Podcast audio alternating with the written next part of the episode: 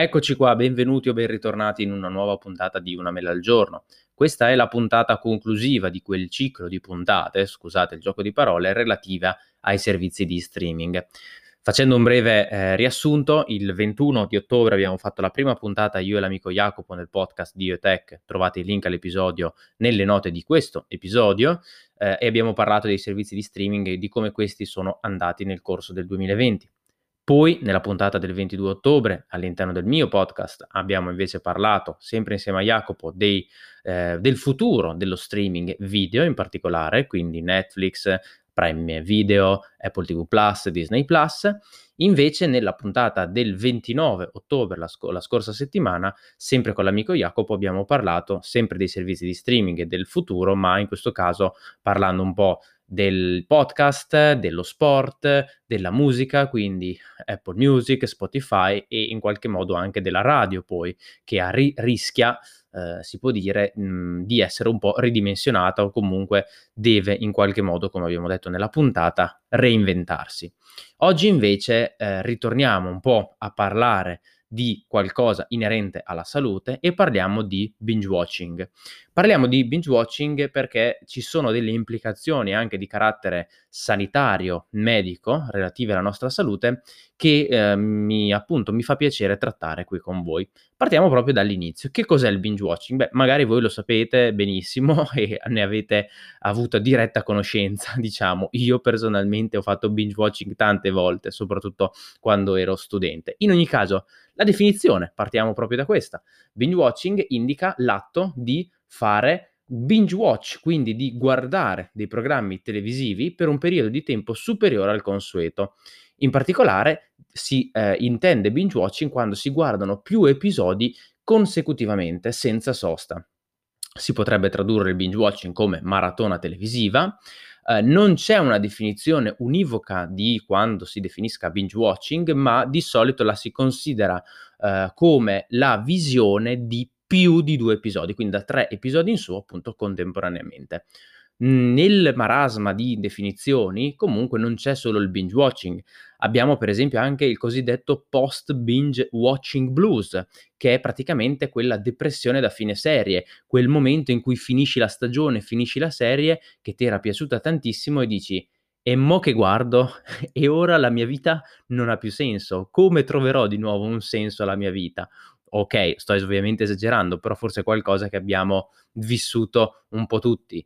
Mm, io, per esempio, l'ho vissuta con Lost, col Trono di Spade, con Doctor House, con Scrubs, con tantissime serie tra le mie serie preferite.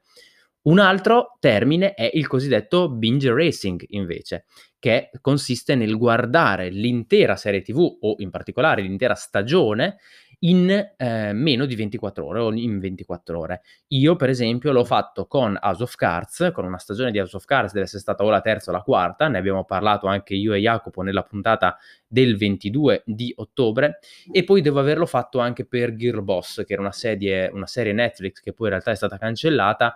Uh, in realtà questi sono stati gli unici due episodi che mi ricordo dove ho fatto appunto una visione uh, molto rapida di un'intera stagione è capitato tantissime volte di vedere due, tre, quattro, anche cinque episodi contemporaneamente in un giorno, in una sera. Diciamo, questi sono stati, questi due House of Cards e Gearbox sono stati due casi un po' particolari perché le rispettive stagioni uscivano proprio il giorno, il giorno successivo in cui eh, io avevo fatto un esame, quindi avevo comunque qualche giorno di riposo e magari oltre all'uscita con gli amici, oltre al un po' di attività fisica, eh, mi sono proprio rilassato guardando queste, queste stagioni, ecco.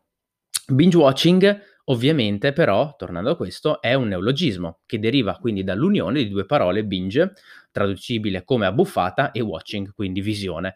Ricorda un po' anche il, eh, alcuni eh, disordini, per esempio. C'è il cosiddetto binge eating disorder, quindi quelle persone che mangiano molto, non c'entra niente con l'anoressia o con la bulimia. In ogni caso, il termine, diciamo, binge watching è un termine che noi sentiamo negli ultimi anni, in particolare dall'arrivo di Netflix. Arrivo di Netflix significa tante eh, stagioni, tante serie disponibili in qualunque momento, in qualunque luogo e con le tempistiche che vogliamo noi, quindi possiamo iniziarle quando vogliamo, interromperle quando vogliamo, fermarci quando vogliamo, non c'è la pubblicità e quant'altro, discorsi che abbiamo già fatto. Oltre a questo c'è da aggiungere che Netflix ha questa eh, caratteristica per molte sue serie, in particolare per le serie originali, di rilasciare l'intera stagione contemporaneamente. Questo ovviamente favorisce il, questo fenomeno del binge watching, ma binge watching fondamentalmente è una maratona, ok? Quindi in realtà le maratone televisive non sono una novità. Alcune emittenti lo facevano già intorno agli anni 40, sono diventate più frequenti intorno agli anni 70-80, per esempio alcune serie come Ai confini della realtà oppure Star Trek ehm, hanno usufruito, diciamo, di questa visione. È poi negli anni 90 che si è veramente eh, diffusa con serie quali per esempio X-Files.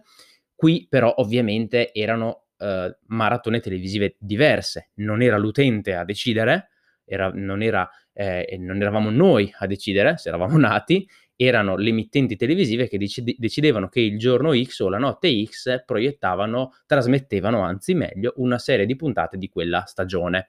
Eh, quindi noi eh, avevamo una sola opzione per vederle tutte, attaccarci alla televisione da quell'ora a quell'ora, punto, con le pause decise da loro per la pubblicità, con eh, eh le interruzioni decise da loro per spot o quant'altro, e con l'ordine deciso da loro, perché se noi la prima puntata, che ne so, l'avevamo già vista e lì partivano di nuovo dalla prima, eh, ovviamente ci dovevamo o cuccare la prima o aspettare che appunto eh, trasmettessero la seconda. Con Netflix ovviamente questo un po' è cambiato con l'arrivo dei servizi video on demand. In particolare, appunto, è dal 2013, come detto, che eh, un po' iniziò a diventare sulla bocca di tutti questo termine, tant'è che una piccola nota è che nel, eh, in, nello stesso anno del, del, praticamente dell'arrivo di Netflix, quindi 2013, l'Oxford Dictionary della Oxford University Press eh, candidò la parola binge watching addirittura come parola dell'anno. Ecco, una, una nota così eh, diversa che diciamo che non c'entra niente col discorso medico-sanitario. Comunque, dal punto di vista, diciamo, del binge watching in sé, ovviamente questo ha dei risvolti positivi e dei risvolti negativi. Io mh, mm, me ne vengono in mente alcuni. Ovviamente un risvolto positivo è che io vedo tutto insieme.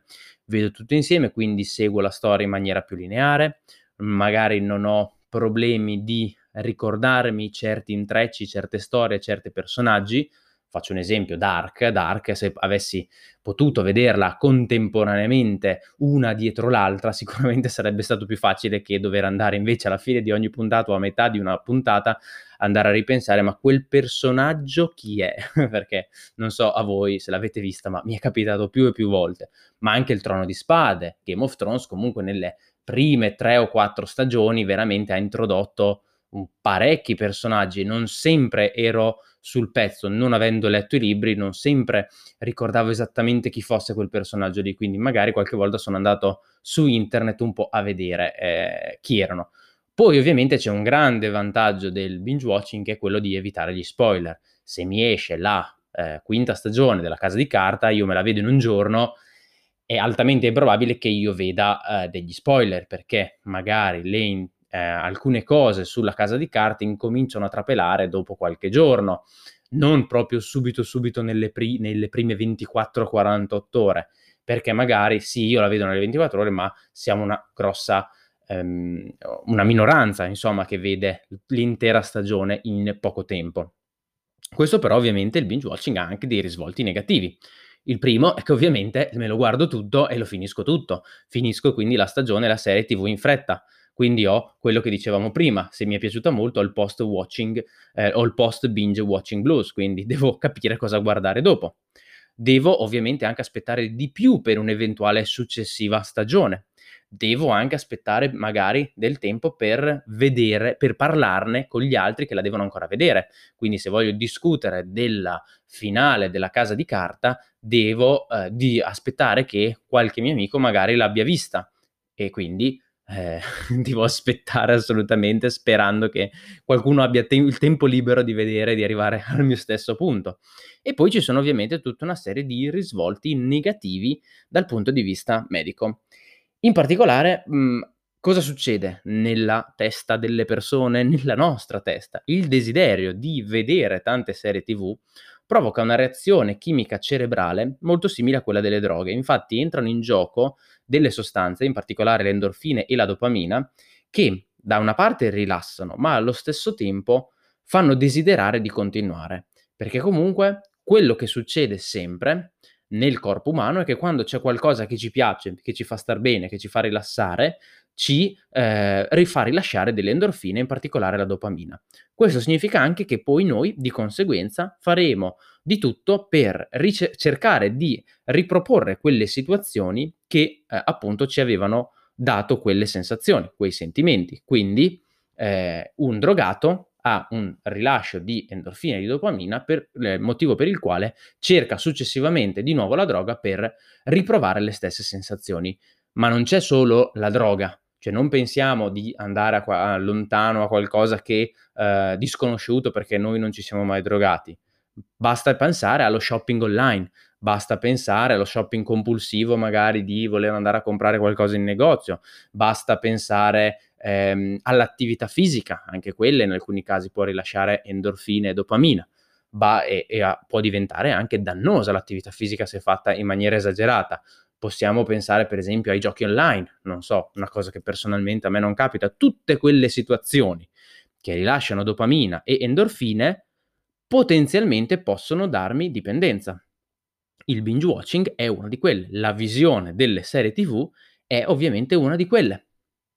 Uno studio del 2015 ha evidenziato però che il binge watching, oltre a questo, è correlato anche a diverse patologie, depressione, solitudine, impulsività, obesità, incapacità di autogestirsi e viene spesso utilizzato dalle persone anche come distrazione eh, per non pensare a problemi a, o situazioni negative. Questo è capitato a chiunque. Sfido chiunque ascolti questo podcast a non aver acceso la televisione per guardare una o due puntate di una serie TV o di qualunque cosa davano alla TV per distrarsi, per non pensare a un problema, per eh, mettere la testa un attimo da un'altra parte, perché non si riusciva a risolvere un problema.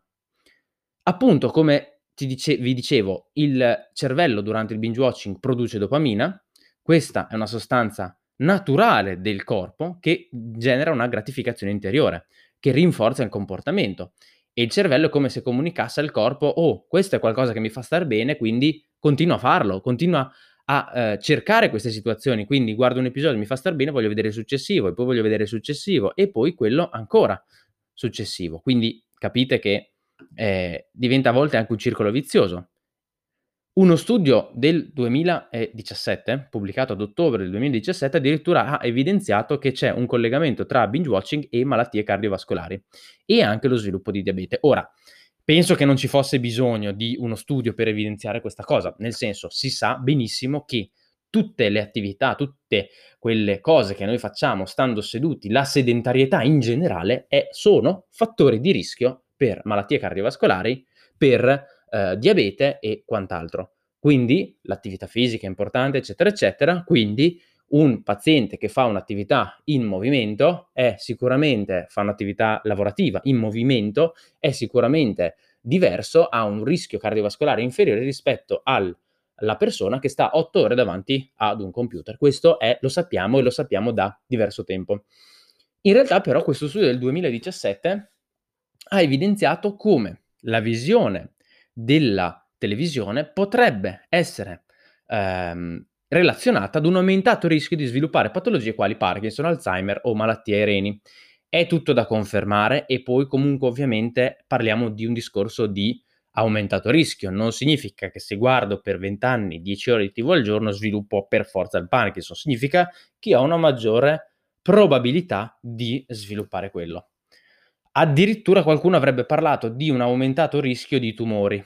Ora, questo anche qui un po' è da confermare, però sappiamo che in generale l'attività fisica è qualcosa che previene tutta una serie di malattie e potrebbe prevenire anche tumori. Ora qui c'è da fare però un po' una precisazione, perché all'interno di questo studio comunque si è visto sì alcuni dati che potrebbero andare in questa direzione, ma è anche vero che secondo alcuni studiosi in realtà la situazione si potrebbe ribaltare. Cioè, mi spiego, invece di pensare che una persona che guarda tanta TV e che ha un eh, tipo queste attività di tipo sedentario abbiano aumentato il rischio di sviluppare certe malattie, certi anche tumori, forse invece è il paziente che fa attività fisica che ne ha un minor rischio. Non so se mi sono spiegato. È come dire che se io fumo ho un aumentato rischio di sviluppare tumore, giusto? Sì. Invece in questo caso stanno praticamente pensando, dicendo che forse non è tanto chi fuma che ha un aumentato rischio, ma è chi non fuma che ha un minor rischio. Ora capite che è un po' un discorso sottile, però è per dire appunto che forse non è tanto l'attività fisica, non è tanto l'attività sedentaria che aumenta il rischio di tumore, quanto piuttosto l'attività sportiva che me lo previene. Che sono un po' due cose che sembrano andare di pari passo, ma non sono proprio la stessa cosa. È chiaro che serviranno altri studi, è chiaro che poi è tutto da confermare, è chiaro che poi bisognerebbe anche capire quanto è questo rischio. È ovvio che se uno fuma una sigaretta al giorno per 20 anni ha un rischio di sviluppare un tumore che è inf- molto minore rispetto a chi fuma 20 sigarette al giorno per 20 anni, ok? Quindi non sappiamo in realtà quanto sia poi questo danno, questo rischio e quale sia il cut-off, diciamo, per cui un'ora non succede niente e magari tre ore per tutti i giorni per dieci anni, c'è un rischio molto aumentato. Non, sa- non lo sappiamo questo, assolutamente. Oppure uno potrebbe dire sì, io magari sto tre ore davanti alla televisione perché per tutta la giornata io lavoro in palestra, sono in piscina, sono, uh, ho fatto, non lo so, sono un maratoneta, quindi mi sono allenato otto ore perché magari come lavoro faccio quello, quindi magari le mie tre ore di attività eh, davanti alla televisione in realtà sono state annullate, mettiamo così tra virgolette, dall'attività sportiva che ho fatto. È chiaro che due ore davanti alla televisione per uno che è stato otto ore davanti al computer sono diverse da due ore davanti alla televisione per uno che appunto per otto ore è stato in piedi e, e ha fatto comunque del movimento durante l'attività lavorativa. Sicuramente si sa che in generale tutte le cose, le attività sedentarie aumentano il rischio di determinate patologie. Quanto? Non lo sappiamo. In che, eh, che cosa esattamente? Non lo sappiamo. Sicuramente le malattie cardiovascolari, sicuramente il, tutte quelle connesse, quindi ipertensione, rischio di infarto, diabete e quant'altro. Sui tumori, sull'Alzheimer, sul Parkinson, rimane un punto di domanda. Uno studio del eh, novembre del 2018 ci tende poi anche a sottolineare che non è tanto stato poi il binge watching ad essere una novità quanto appunto la tecnologia e le piattaforme che hanno permesso al binge watching di emergere. Quello che vi dicevo praticamente all'inizio. Il binge watching in qualche modo esisteva già, si parlava di maratone televisive, ma esisteva già. Anche le serie TV, insomma, fino a 10-15 anni fa non si parlava di serie TV, si parlava di sitcom, si parlava di programma televisivo. Se il termine serie TV è diventato un po' più, uh, diciamo così, in voga negli ultimi dieci anni.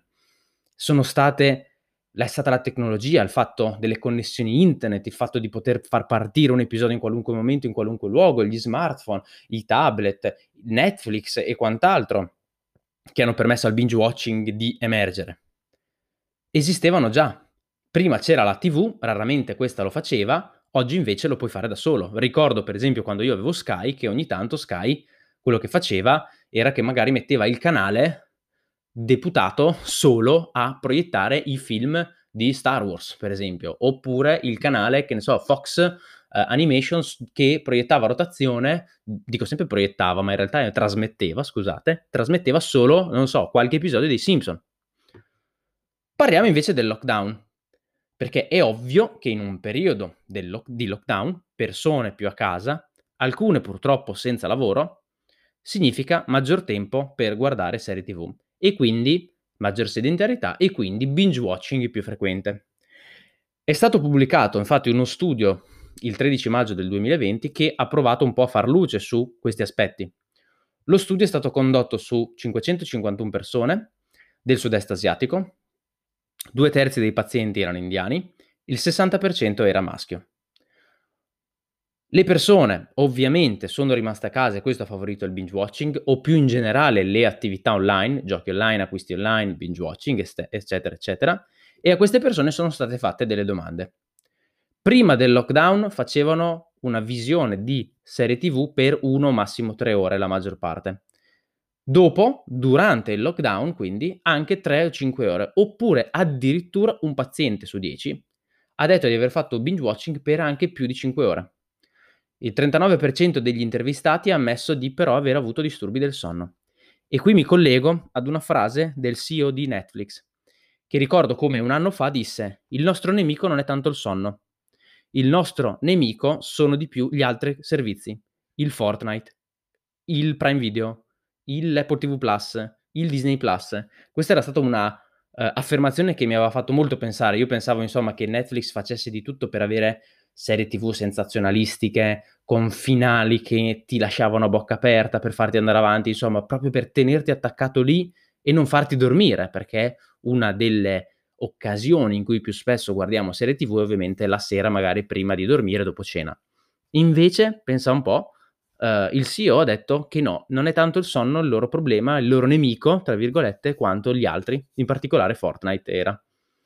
Tornando dallo studio, il 28% dei pazienti ha ammesso di aver litigato con qualcuno perché eh, gli era stato fatto notare che stavano davanti a questi schermi troppo tempo. Anche perché, inciso, noi adesso parliamo di serie TV, ma da un certo punto di vista mi fa strano parlare di serie TV perché ormai li usufruiamo eh, in moltissimi casi al di fuori delle serie TV. Io ho un'applicazione con cui, per esempio, eh, segno le serie TV che vedo per ricordarmi dove sono arrivato, quando usciranno le puntate nuove e quant'altro. E quando si spunta una puntata vista, ti chiede dove l'hai vista? Computer? TV? Smartphone? Oppure c'è l'opzione pirata anche? comunque moltissime persone vedo che comunque la vedono sul computer. Ancora, ritorniamo poi anche se vogliamo al discorso che facevamo con Jacopo del fatto che molte persone si accontentano di una qualità bassa. In ogni caso, molte persone la guardano sul computer, la guardano su anche il proprio smartphone. Paradossalmente, una quota minoritaria delle persone che nell'applicazione segnano, quindi non sono sicuramente eh, la totalità, ma sono un campione importante in alcuni casi, vedono la eh, serie TV sulla, sulla televisione. Quindi è, fa strano chiamarle serie TV. Dovremmo chiamarle serie schermi, perché li guardiamo sugli schermi, non più sulla televisione e basta. In ogni caso vedete da questo studio come il 39% ha avuto, ha avuto disturbi del sonno, il 28% ha ammesso di aver litigato con qualcuno, il 32% addirittura ha ammesso di aver avuto dei problemi anche sul luogo di lavoro, eh, anche in smart working, quindi avrebbero magari dovuto finire un lavoro, terminare un progetto, terminare qualcosa, non l'hanno fatto perché si sono persi a guardare delle serie TV oppure perché hanno guardato serie TV fino a tarda sera e quindi dopo, il giorno dopo, magari erano meno produttivi o hanno iniziato a lavorare più tardi. Quasi la metà dei pazienti eh, a cui sono state fatte queste domande, anche se appunto ricordiamoci che parliamo del sud-est asiatico, in cui c'è anche comunque una ignoranza maggiore, una cultura maggiore, comunque la metà di questi pazienti non erano a conoscenza del problema del binge watching e delle possibili conseguenze. La maggior parte di questi pazienti ha poi ammesso di aver fatto binge watching anche per passare il tempo ed evitare la monotonia.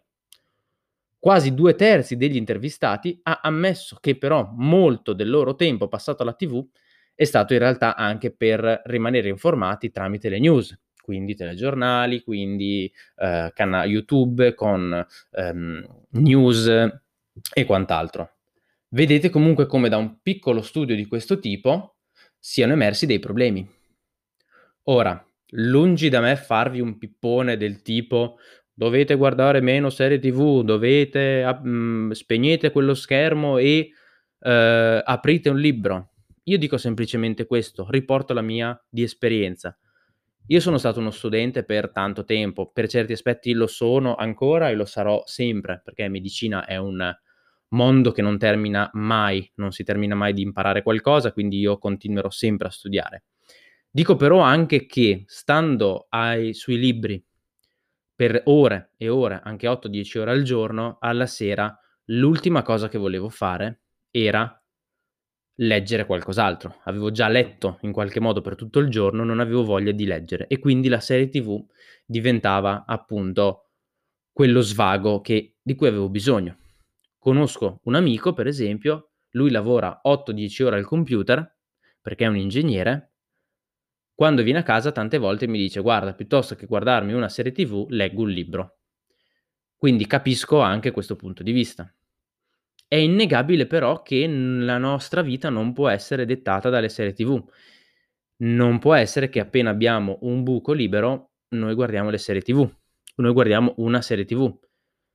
Perché non si possono stare dietro a tutte, perché anche se volessimo stare dietro a quelle più famose, tra virgolette, non ci riusciremmo, perché anche se volessimo recuperare quelle più famose degli ultimi dieci anni non ci riusciremmo e quant'altro. La mia vita, per esempio, è cambiata, sta cambiando, quindi io sono settimane che guardo pochissime serie TV. Lavoro molto, c'è il coronavirus, discorsi che abbiamo già fatto. La mia vita sta cambiando molto e quindi in prospettiva futura penso che avere così tanti servizi a cui sono abbonato non faccia più per me.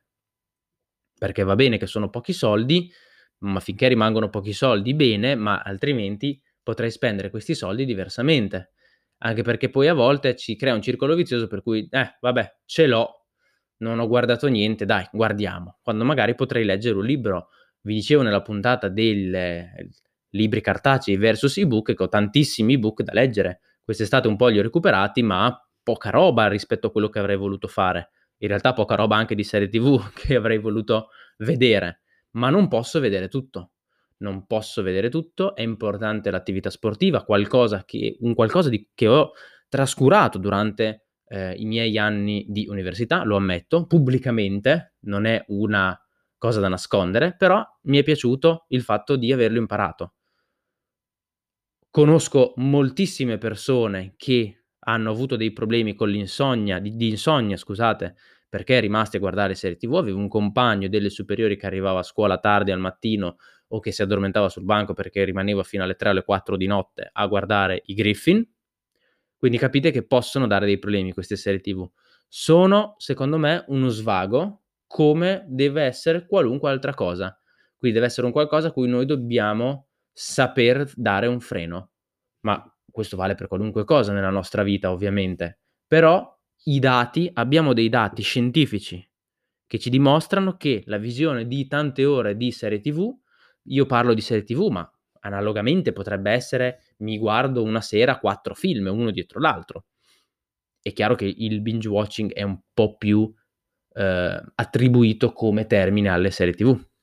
Quindi bisogna forse un attimo qualcuno di quelli di voi che sta ascoltando rivalutare un attimo la propria situazione, la propria, eh, il proprio svago, il proprio intrattenimento al di fuori degli impegni eh, di vita lavorativi. Perché una cosa che ho capito comunque io è che alla fine la serie TV ti può dare qualcosa, ti può far crescere, ti può plasmare, ti può insegnare qualcosa ma anche un libro lo può fare e poi soprattutto la maggior parte delle invece serie tv non ti lascia niente, perché a distanza di qualche mese non te la ricordi più, perché ne vuoi vedere subito una successiva, quindi probabilmente il tuo cervello deve occupare lo spazio per qualcos'altro, cancella subito quello che ha visto. Sì, per molte volte a me ha dato un senso di appagamento poter dire anche con gli amici sì, io quella serie TV l'ho vista. Avere qualcosa di cui parlare, quindi quando ti trovi a parlare con gli amici e dire Ah, guarda, hai visto quella serie TV? Ah, sì, io l'ho vista. Hai visto quella serie TV? Ah, sì, io l'ho vista. Hai visto quella serie TV? Ah, sì, l'ho vista. Io devo dire che ho avuto la fortuna in questi anni di vederne tante, di avere la possibilità di vederne tante. Forse ne ho viste anche troppe. Adesso siamo tra l'altro arrivati a un punto, come dicevamo con Jacopo, troppe serie TV, troppi servizi di streaming e quindi non ci si riesce più a stare dietro sì, vedo la casa di carta che vediamo tutti, sì, vedo Game of Thrones, ma poi si perde un po' anche questo discorso sociale, no? Perché non sai più cosa guardare, cioè non guardi una serie TV e poi o è quella proprio famosissima oppure è facile che qualcun altro non l'abbia vista o che comunque quando ti trovi a parlare di serie TV con qualcun altro eh, lui ti proponga o vorrebbe discutere su una serie TV che tu non hai visto. Ce ne sono veramente troppe e troppi servizi di streaming.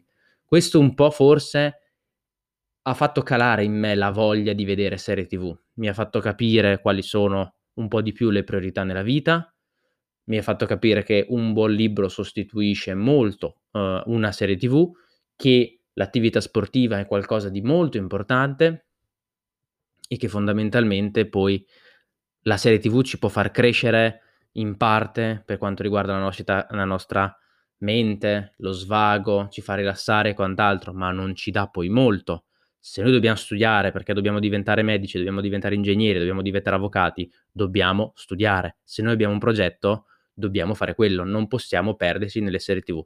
Insomma, questa era una piccola riflessione, non voleva essere un pippone, pensateci su, dai. Noi ragazzi, chiudo qua. Ci sentiamo la settimana prossima con una nuova puntata di Una mela al giorno.